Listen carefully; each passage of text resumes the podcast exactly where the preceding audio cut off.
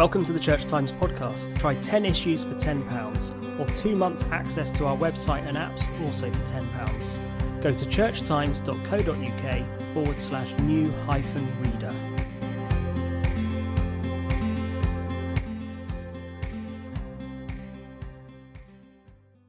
Hello, welcome to the Church Times podcast. I'm Susan Gray, and it's my very great pleasure to have with me today Omer Friedlander, who is the author of The Man Who Sold Air in the Holy Land. Omer, hello. Hi, thank you so much for having me. One of the um, fabulous things for UK readers um, in The Man Who Sold Air in the Holy Land is that it takes us to landscapes that we are probably never going to go to as pilgrims or tourists to Israel. Um, were you very conscious of wanting to cover the whole country? I, guess it, it kind of um, came organically like that, but um, I think once I realized that maybe the stories are a, collection, and uh, I was looking at different parts of Israel, I, I, I, did I did want it to cover a, um, I mean both historically a kind of um, arranged, but also different, also geographically, uh, different different places in Israel, and um, I I guess I wanted to avoid it being a kind of a travel guide or something, you know, to, to not write it in in the sense because I know I, because I'm writing it in English and not in Hebrew. There's this sense that I, I am writing for maybe a, a, an audience that's not familiar with the with the landscape necessarily um, and the people, but I did want it to keep some kind of authenticity and in a sense of uh, not not writing it for for for an outside audience necessarily. So it is interweaved with sort of words in Hebrew and places and things like that that I hope even if the reader can't understand them, then maybe through the context it's clear. Um, so kind of striking a balance between uh, writing it in English, obviously, which isn't my first language, but also uh, keeping a kind of uh, authenticity. Does writing in a second language give you a sense of distance from the work? It does. I think it, it does give me some distance and it allows me to maybe be more playful. And I guess with English, I lived in um, Princeton, New Jersey with my parents and my brother for uh, a couple years when I was a kid, and that's where I learned English for the first time. But I remember when I arrived, um, I was maybe six years old, and I I couldn't speak any English, and I remember sort of feeling very out of place. And I guess with with writing this kind of with, with writing this book in English about a place that's familiar to me, like, Israel, I wanted uh, to get that sense of, of, being a bit of a stranger uh, in my home, and I guess writing in English allowed me to to experience that, that again. Yeah, I think it also brings a really cinematic quality to the writing um, that we feel as if we are observing the stories with you. Thanks. Um, I, I, think it, it was important for me to to tell the story through kind of scene and and character. And and I guess maybe that that speaks to a bit of the cinematic quality you were saying. And I guess it, it allows me to tell the story in a kind of more um, more intimate way focusing on these characters and their relationships rather than just you know the the politics or or the history of the place which I think is more in, in the background.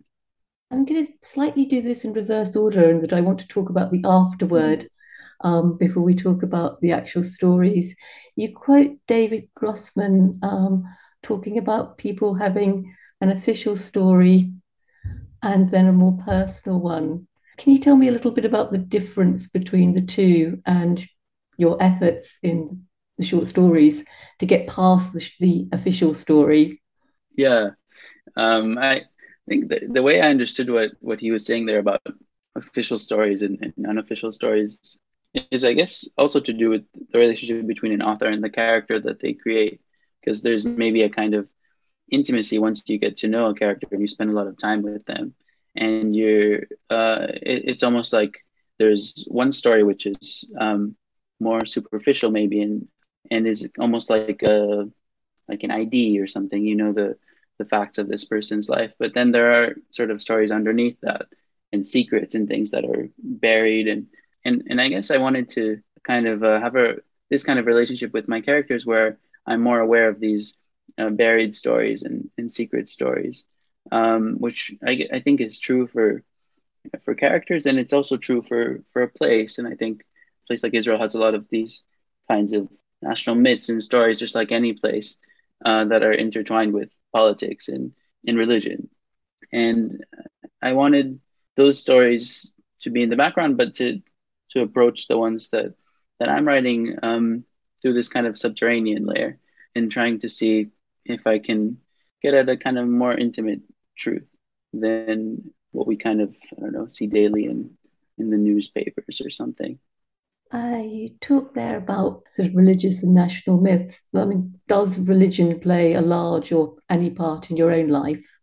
It's interesting. I think, um, I guess the, the first time I felt, um, uh, not maybe not the first time, but one of the times where I felt kind of more strongly that suddenly that, oh, that I'm Jewish was actually when I moved away from Israel. So when I came to Cambridge, for example, to study, and suddenly I don't know. It was strange. Be, being being away from home, I suddenly felt a, a different kind of uh, identity. Um, but but at home, I mean, growing up, we would have you know dinners at my grandma's place for for the holidays and and do kind of the the basics of the rituals and the singing and things. But but no, it wasn't it wasn't religious um, in that sense. I think it was more kind of I guess cultural, you could say, being Jewish.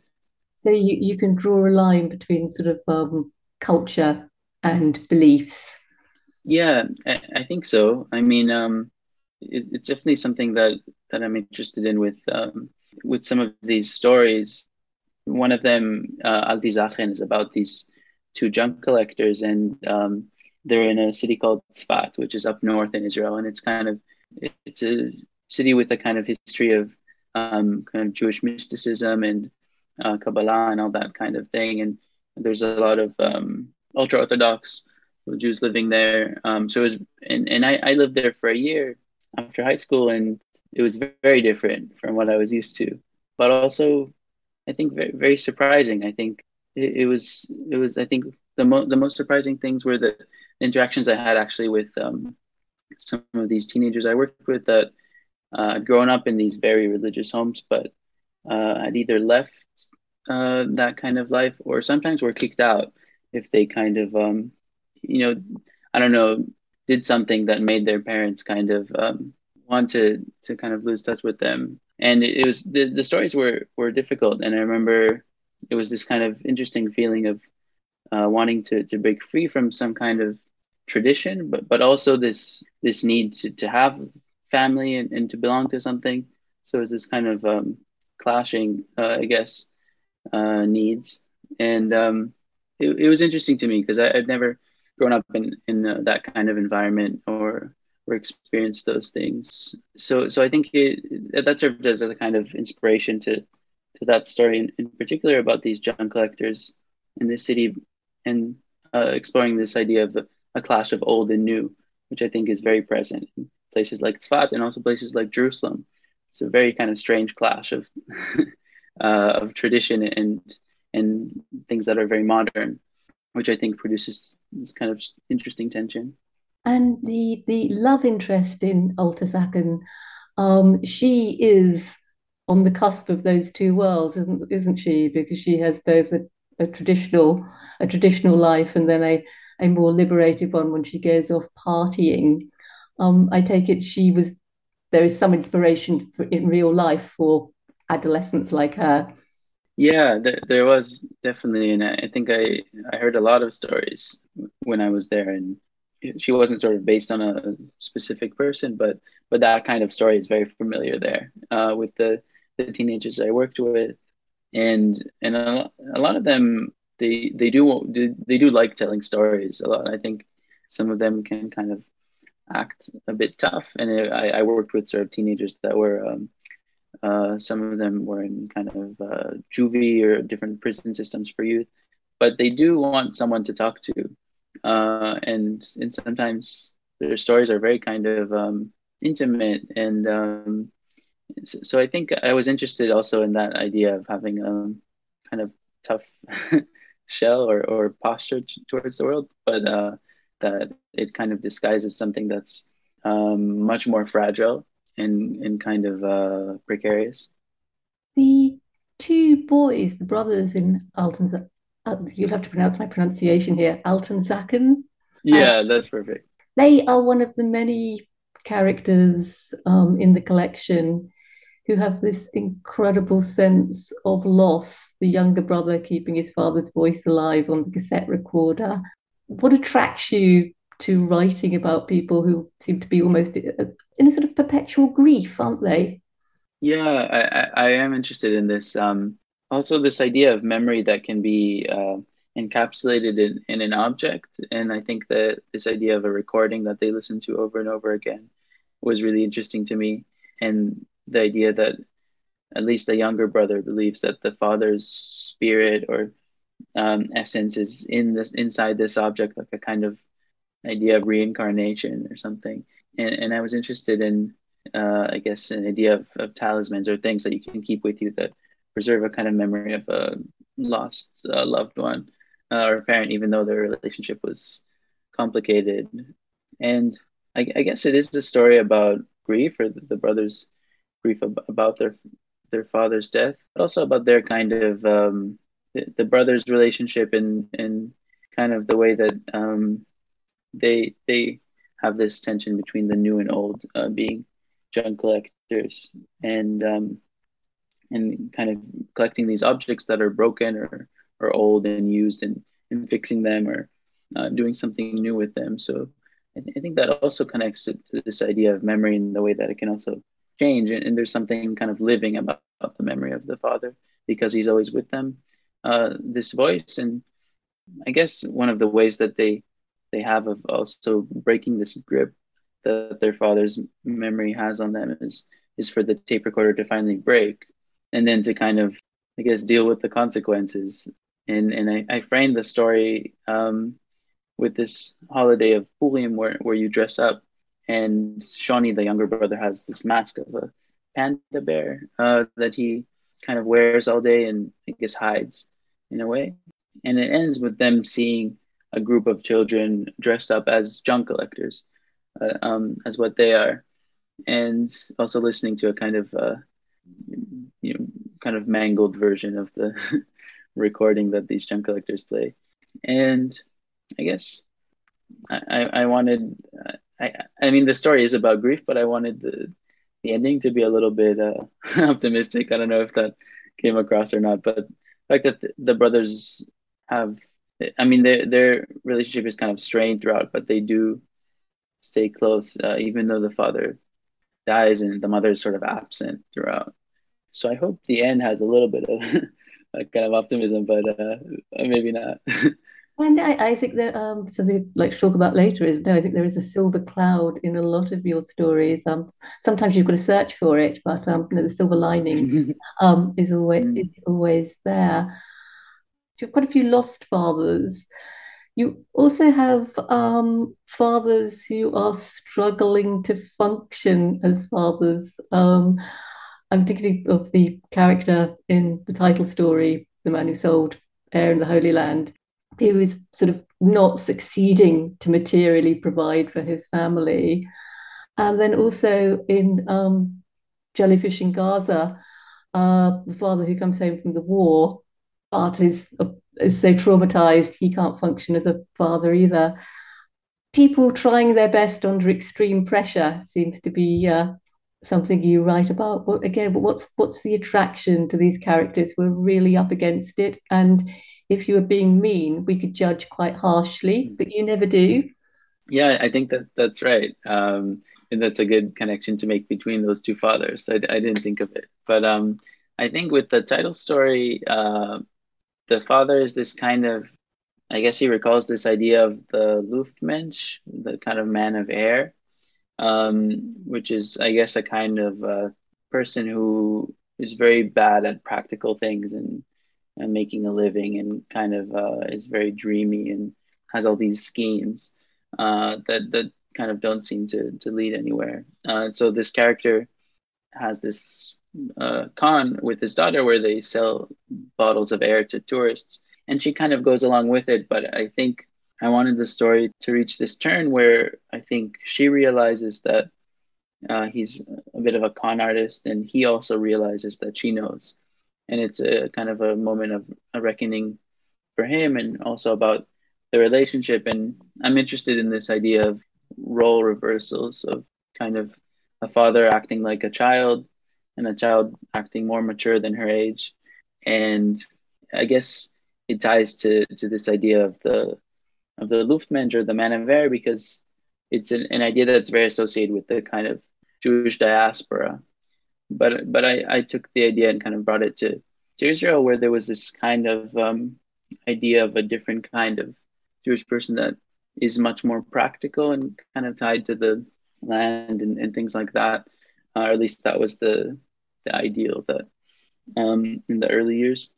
And and so I was interested in, in kind of having this um, impractical person in, in a place where they sort of uh, don't belong, I guess. And and all, having all these kinds of schemes and and plans. And a lot of it is set in in my uh, uh, neighborhood where I grew up in Israel, um, in Tel Aviv. So the places were familiar, and it, it was kind of interesting to to play around with them and kind of imagine them in, in different ways with this character uh, through this character's eyes. Yeah, you could certainly um, imagine the um, breakfast at the Hilton Hotel and um, his, his, desire to charge it to the room, but that not being possible. And the father fights so hard for their roles to stay as they were. He pleads with the waiter not to have to make his daughter pay for their breakfast. Um, so he's he's not giving he's not giving up on being a proper dad without a fight. It's just he doesn't seem to be able to do it in any kind of practical, meaningful way. Exactly. Yeah. Um, and I think I think yeah, I think his intentions are are to be to be a good a good father to her. Um, and to and through these games and this kind of playfulness to to connect with her too. And I think she she kind of realizes more more than he knows but uh yeah that definitely that that area and the hotel it's it's all kind of close to to where i grew up. So it was it was interesting to to set a story there. Most of the other stories are in places you know that are either historical or or kind of yeah more, more kind of imagined and less um autobiographical. And it's strange we are so invested in the father's character that we don't want him not to get the breakfast. We don't, we sort of don't, we sort of forgive him for scamming, don't we? Exactly. Yeah. I, I wanted him to be sympathetic in that way, even, even though maybe he's kind of um, an extreme character. But, uh, but I wanted, uh, I think there is a kind of uh, play acting that goes into any kind of relationship and relationship between kind of a father and a, and a daughter is is also kind of interesting in how, how do you play the role of, of father and how do you play the role of daughter and I guess here they're they're almost like um, friends scheming together more than a parent and a child. I wanted to to kind of um, play with that. And in um, Jellyfish in Gaza, the father who we don't really meet until the very end of the story um, is so heroic in the boy's imagination and is then so different when he comes home. I take it people who have been traumatized by their military service returning to their fa- families is not an unusual story in Israel. Right. After I wrote the story, I, I did sort of um, talk on the phone and, and interview uh, someone who who was himself uh, struggling with with PTSD after um, one of the wars, but also worked as a therapist with with other kind of um, traumatized uh, soldiers, and um, and it was interesting to to hear. He read the story and, and kind of gave me some some notes and tips, um, and it was interesting to to hear from him, and because I did I did want the story to be at least accurate on, on, the, on the emotional level of maybe how, how it might feel, or at least how, how it might um, appear. But I also wanted, it was important for me to write the story from the point of view of the children rather than the father who who isn't traumatized because I I think the having the point of view of, of a kid is interesting because it they they are sort, sort of filled with they, have this great imagination and they're not uh, completely aware of the facts of the situation. They kind of they can guess at things and maybe their parents hint at it but they don't really know. So I was more interested in having that kind of uh, I guess it's a limited sort of point of view in a way but it I think uh, allows to get at a kind of uh, emotional core, even if it, it's not sort of uh, adult and, and matter of fact. And so, so it was kind of a decision to, to have it from the point of view of the children. And, and I wanted them to have all these kinds of games and rituals and things that they think uh, will help their father in some way. And I have them uh, as twins, uh, fraternal twins, and and uh, I mean like like me and my brother. I also have a, a twin, and I think we also had all kinds of games and, and rituals. Not not in that context, but uh, just in general. I think there's a kind of secret language between between siblings in general, but maybe between twins especially. There's a kind of way of communicating that's pretty unique.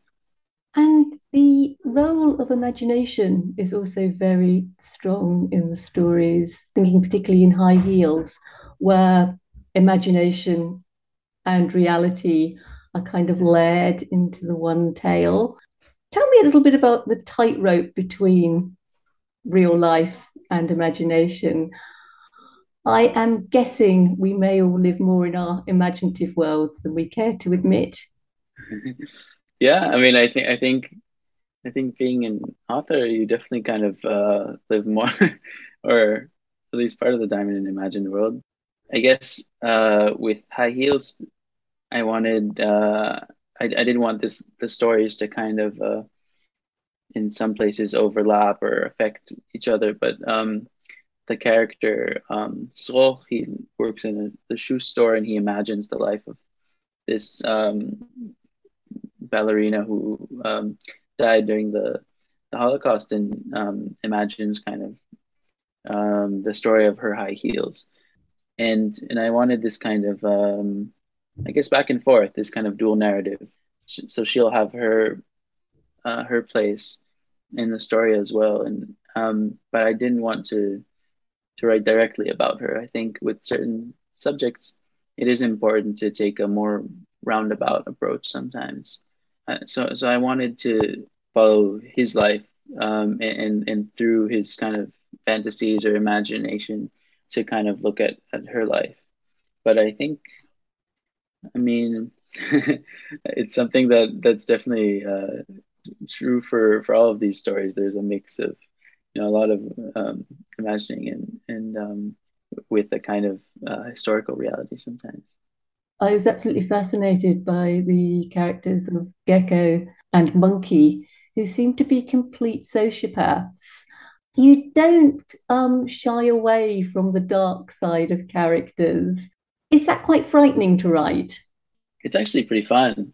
I think it's it's more difficult to write uh, nice characters, or or not even difficult might not even be the right word, but more um, fiction. I think um, the kind of characters that you write in fiction need to kind of make mistakes and uh, and be kind of uh, problematic in some way or have some kind of conflict because that that's kind of what drives the the story and it's not the kind of characters that maybe you want as your friends in in your life but but with fiction it helps. I think the story starts with a kind of um, when things go bad when the characters get into trouble. So it's almost easier to write these kinds of characters and and i hope with even with with those characters in high heels that they're not um kind of one dimensional in their uh they're a little maybe you know cartoonish in in their um they're very manipulative and but uh but still I, I i wanted to try and kind of give each of them i guess their moment uh or, or to kind of uh, their their story. But but i think it's it's definitely much much more fun to write those kinds of characters. But it does make your main characters very vulnerable because they're expecting one thing. He uh, he is expecting to make friends and possibly a romance, and he gets completely turned over, and possibly you know, possibly led to his death. Um, those are quite high stakes. Yeah, they are, and I think um, maybe the story with the the kind of um, it's cliffhanger ending or the we're, we're we're kind of left uh, suspended in terms of what happens to him and and and the stakes are are high i guess maybe what what made it easier to to write those uh, those parts was interweaving the, the story of um, francesca which uh, which is the dancer um, but the stakes of her story were so high even though it was historical and, and sort of not happening in, in the real time of the story. The stakes of her story were so high that the, the contemporary story with Srokh and Monkey and Gecko maybe felt more doable in that context. Um, if that makes sense to it didn't feel dramatic because the because the dancer story was was so full of, of high stakes, uh, or at least that's the way I kind of uh, saw it. And the veracity of that story you play with you play with the reader really well apart from you know uh, whether what we are reading happened as we're being told. And then um, even Srokh is doubting you know, doubting whether the, the, shoes were really hers and I was just thinking if they had have been hers wouldn't the weapon the weapon shoe be found embedded in the officer's eye so it would have uh, uh, it would it would have been quite it would have been quite um, difficult for it to be retrieved. So that was uh, where, where, where, where we having a bit of, a bit of imaginative license on that one. Right. Yeah. Exactly. Yeah. I wanted the story to be. I guess it's it's unclear. Uh, I I think I wanted I wanted it to be a kind of something that um, he hears from his father and, and believes as a as a young boy, and, and also maybe if he knows there's some kind of uh, there's some plot holes there and some inconsistencies, but he he wants to believe more than he actually does, maybe. Um, and it gives maybe eh, his life in, in the true story is kind of monotonous and boring, and um, and he wants to believe in these high heels that have some kind of meaning and history and uh, story behind them um, that's you know heroic or something. So I, I wanted that feeling of, of having a when when he kind of finally realizes that his, his father maybe has been not really lying to him, but kind of telling a story to to maybe um, give give give their life a bit more kind of meaning. I, I wanted that kind of realization to be very kind of powerful for Srokh and, and something that is very hard to to kind of come to terms with because he's led to believe that these shoes are so important but then he does still go up and, and try to get them. So a part of him maybe does still believe in, in the story and that these high heels have some kind of meaning. Are the stories that parents tell children, often quite benignly, are they sort of the first level of national and religious myth making? Are they the stories we hear first and then the others get added on? That's really interesting, um, connecting the kind of personal family stories to the bigger myths and, and national stories and I think that's that's probably true for for a lot of stories um, and even when children are read sort of fairy tales or fables which kind of historically have had this function of having a you know a moral or a kind of educational value or, or something like that even though the, the fairy tales um, in their earlier at least variations were very dark and violent uh, it didn't seem very educational at all. But um, I think it, at some point they became uh, tools, I guess, for uh, scaring children not to do certain things. Or so. So I guess I, I was I was interested in in those kinds of stories, and I I also grew up uh, a couple of minutes away from uh, the house where uh, Kafka's old manuscripts were kept. So um, in Tel Aviv. So basically, when Kafka told his friend um, Max Brod to, to burn all of his manuscripts after he died. And thankfully, uh, Max Brod didn't do it. And he took them with him when he came uh, to Tel Aviv. And, and he developed this kind of uh, relationship um, with a woman there um, who he left all these manuscripts to, all of Kafka's manuscripts. And th- this was in a house on a street called uh, Spinoza street, and it was really like five minutes away from where I grew up in this kind of random house filled with cats. And there's a lot of controversy surrounding these manuscripts and who gets to keep them and uh, should they be public. Um, but anyway, I I think something about Kafka's uh, kind of combination of or the kind of nightmarish quality of of Kafka's work and the kind of combination of humor and tragedy and his interest in fairy tales and fables um, all those things um, I was very interested in. So I don't know if you know his kind of spirit was hovering around there or something, but um, but I was always really interested in his work, and uh, the way he can kind of um, play around with with uh, those ideas. I was wondering um, when we were talking about the creation of um, myths and stories, your story where the boys want to have a Holocaust survivor to bring to school with them, and so they sort of proje- project a fictional story onto someone of the right age who they find in the supermarket. Did that get you into hot water with um, with anyone? Because that's that felt to be quite a quite a daring construction. yeah, it's interesting the way that story started. Um, I, I, was actually um, in New York. I was in, in, Brooklyn with some friends, some Israeli friends, and and I remember one of them said that for some reason he was always jealous of uh, his classmates who had relatives that were Holocaust survivors. And uh, this friend, his family came from Iraq, and he didn't have any relatives that were survivors. Uh, and I thought that was a kind of strange thing to say, and, and kind of interesting the way that trauma acquires a kind of social cachet. And I think that's that's true for that, that's true in, in Israel as well. And and my grandfather a Holocaust survivor, and I'm also a Holocaust historian. So it's always been a subject that has been kind of um, very present in my family. So I was interested in this idea of these two kids who are, I guess, kind of jealous of, of their classmates, uh, and they want to, uh, like you said, you know, abduct this old man and pretend he's their grandfather and he's a survivor. And I think it, it plays with some tension that's very present in, in Israel about kind of whose stories are told. And I remember in high school, uh, obviously a lot of the curriculum is devoted to the Holocaust, but then there's hardly anything devoted to the history of uh, Sephardi Jews um, from the Middle East and North Africa. And I remember kind of uh, thinking about that, and I wanted to, to explore it in in a way that was, um, I guess, absurdist with this story and kind of funny, but um, but also that touches on things that are that are sensitive.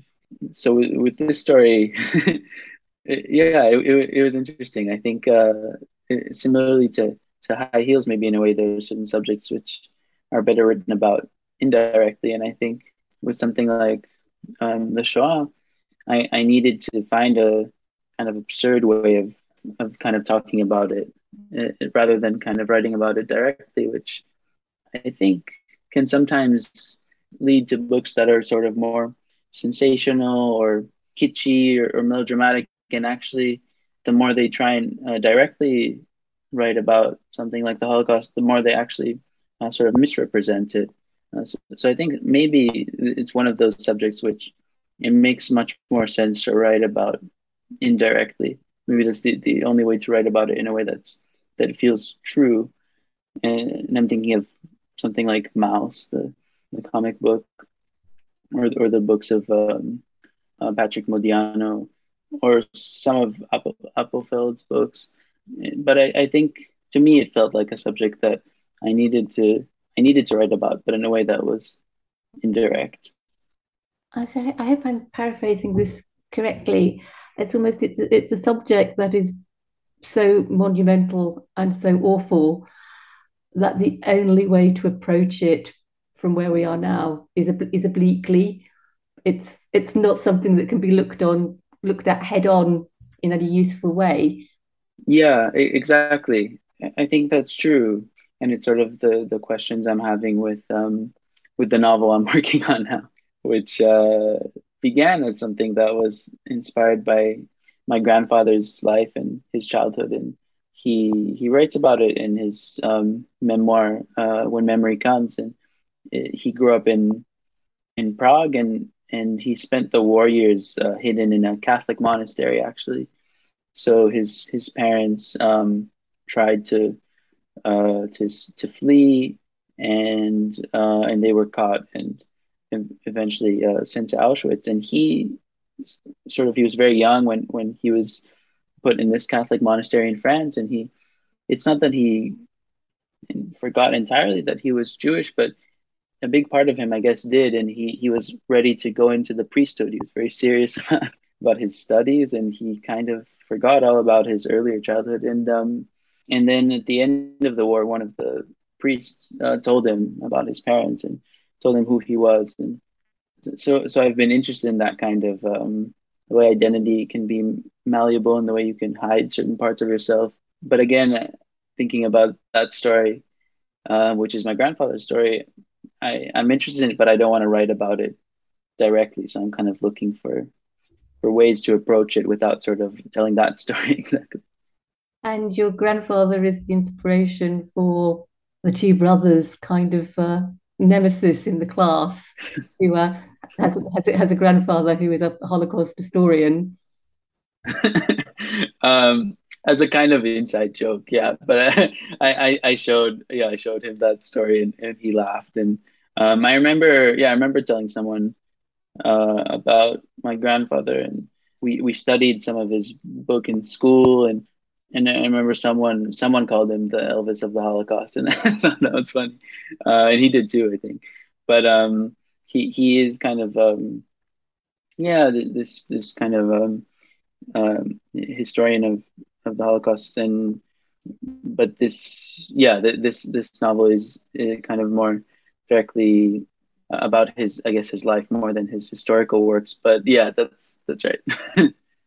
The women in the stories tend to be very singular and often on their often on their own. Um, what's the what's the attraction of the lone heroine? Yeah that, that's really interesting. And i think that's that's true and especially for i guess a story like walking shiva which is um, about a kind of mother and daughter going on this journey to discover which one of uh, their the, the mother's sons uh, died in the war. But it is almost like the, the journey of a, the classic journey of a of a heroine in um, in its structure and in the kind of uh, drama I guess around the story, and about the the characters being alone. I guess yeah, I think I think that's that's an interesting way to put it. I didn't I didn't think of it that way, but I think that's true. I guess it allows me to spend also some time in in their thoughts. And I think that's something that I definitely explored with a story like Checkpoint. I think I, I was interested in this character that in some ways is very uh, is very cultured. There's all these references to theater and to poems and to um, music and, and things like that and, that she's thinking about. And i guess that's one of the ways that she has of relating to the world and also thinking about uh, the death of her son. She she can't really i think think of it directly and she uses all these kinds of filters of she imagines it as a theater production or she imagines his funeral as a kind of dance or yeah but but i, I think i wanted a character that will be very alive in in her in her thoughts and that the story is a lot of it is happening um, kind of in this um, almost like a whirlpool shape is what I imagine her thoughts to be. And it's related to this obsession with the death of her son. And that's why I sort of opened the story with this image of a washing machine uh, spinning around with her son's uh, army uniform in it and ended also the story with her returning home finally um, from from this checkpoint and uh, described the house and finally the uh, image of the succulents um, and the leaves kind of spiraling inward. I wanted this idea that her thoughts are always spinning. And there was also the aspect of her thoughts almost being predictive, except slightly wrong, in that when she saw the young Palestinians coming through the checkpoint, she would start thinking about what their futures might hold given all the indignities they'd just suffered. But actually, the person she came to harm with was a settler. So she um, had, you know, premonitions about violence were right, but the perpetrator of it wasn't. Can you tell me a little bit about sort of the power of imagination to bring things into being? Yeah, I, I think um, I did. I did have that kind of her, her imagination kind of almost working overtime in, this kind of situation and even even when she she is being attacked by the settlers she's still imagining things so even then it doesn't sort of stop, and she's not um, even when there's there's sort of violence and the immediacy of that, it's it's not sort of uh, something that can switch off the the obsession and the thoughts about her son. So I guess in, in this story, it's it's a different kind of um, imagination to you know the the man who sold the air in the Holy Land. It's a kind of checkpoint. It's a kind of um, obsessive thinking, um, and it's about you know woman who, who or this mother who can't really switch off, and she she's always thinking about it. Yeah, she is. Um, she is sort of sort of soaked, sort of yeah, sort of soaked in grief. It's it's completely shaping her. It does bring me to um, one of my final points is that checkpoint ends on as positive a note as can be in that as you say she returns to her flat and she notices that it's comfortable and there are plants and you know the, the pictures are there and you know there is you know there is some level of comfort in the world. And it was the same for uh, Rachel Rachel and Leah in Walking Shiva that although they've had the most devastating news the birds are still singing the sky is blue the sun is shining can you uh, can you tell me a little bit about how important it is to find the silver lining in the cloud, to find some sort of regenerative or redemptive element to some of the very difficult things you write about?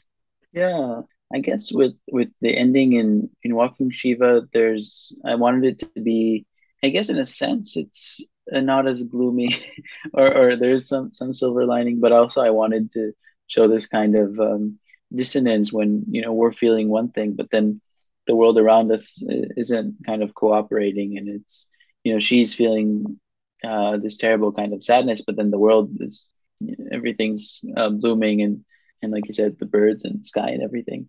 Um so so this kind of tension i guess between what she's feeling inside and then this world that refuses to uh, change itself in order to suit her her kind of inner interior uh, climate or atmosphere. And I, I, guess i guess there is a kind of uh, hopefulness about this idea of being able to, to mourn properly and taking this journey instead of sitting shiva as this kind of uh, twist on it of, of walking um, shiva and this idea of, of mourning as a kind of uh, journey and as movement rather than something that's uh, static so i guess some some of the stories kind of uh, end on, on that kind of ambivalent note of uh, they they deal with with some kind of um, with some difficult subjects, but uh, I didn't want them to be kind of one tone or monotone. I wanted there to be also humor to it mixed in with with some of the tragedy. So I hope it comes across. Absolutely. Um, your possibly your most pos- positive uh, character is Sherazad, who is living in the most difficult and dangerous situation and yet finds positivity all the time. What was the inspiration for her, apart from the, cl- the classical character? But uh, does does she have does she have a, does she have a real life inspiration? Uh, um, she does it. No, um, that character. I, I guess again, I was interested in um, the kind of dissonance between what we sh- we show and, and the kind of uh, she's also acting for these uh, soldiers and, and putting on a kind of role and her voice has this kind of magical quality to it so she's maybe the one of the only characters who remains kind of a mystery i think uh, maybe also to me she's this kind of um, maybe because she's based on on Scheherazade, she she's almost like a mythic figure and less of a kind of uh, human, uh, you know, like some of the other characters. So to me, she's kind of, um, I guess, a bit of a cipher. And she also shares the predictive qualities that Adam's mother has in Checkpoint, in that she um, she can make wishes turn into reality, if not quite the version that their their wisher had in mind. Right, right. Her stories kind of um, come true in, in, in a way, and um, there are a lot of allusions to, to kind of fairy tales and, and things like that that are kind of turned on their heads and, and kind of manipulated in, in different ways. And um, also this idea of the different different points of view of who who is the wolf and Um, so sort of who's the predator and who's the prey, and I kind of play around with that with the soldiers and with Scheherazade and who's the prisoner and who's the captive. Kind of that dynamic also changes throughout. Yeah, the, the sands are always shifting in your work in a quite kind of marvelous way. What would you like the reader to take away from the man who sold air in the Holy Land? I don't know. I, I guess like any good story, I guess I hope it, it makes someone um, feel something. I mean, I, think stories can can work on on different levels, and and maybe some of it is kind of intellectual and like the things that that we're talking about, but some of it is kind of hard to put into words, and it is maybe uh, just leaving with a with a kind of feeling, and um, maybe that, that's different for for each person who who reads it. But I think spending time with with the characters and, and being transported um, in some ways to, to a place that's maybe different and new. And um, before we say goodbye, um, Omer, please tell me about your next project. What's your what's the next thing that's going to be for us to read? Yeah, so it's um, a novel uh, called The Glass Golem. Like I said a little bit before, it's partly inspired by my grandfather's story, but it's sort of changed a lot since that initial starting point. So so who knows? But um, yeah, that, that's sort of what I'm working on now, and it'll also be um, out with with Random House. And any idea when it's going to be published? I'm I'm still I'm still writing it, but uh, hopefully soon. Okay. Well, on the, on that very very positive note, Omer Friedlander, thank you, thank you very much for joining us on the Church Times podcast. It's been an absolute pleasure to talk to you. Thank you so much for having me. Thank you for listening to this week's episode of the Church Times podcast. You can find more news, analysis, comment, and book reviews on our website, churchtimes.co.uk. If you are not yet a subscriber to the Church Times, you can try your first 10 issues for just £10. You'll get the paper delivered to your door every Friday, plus full access to our website and digital archive. Go to churchtimes.co.uk forward slash subscribe to find out more.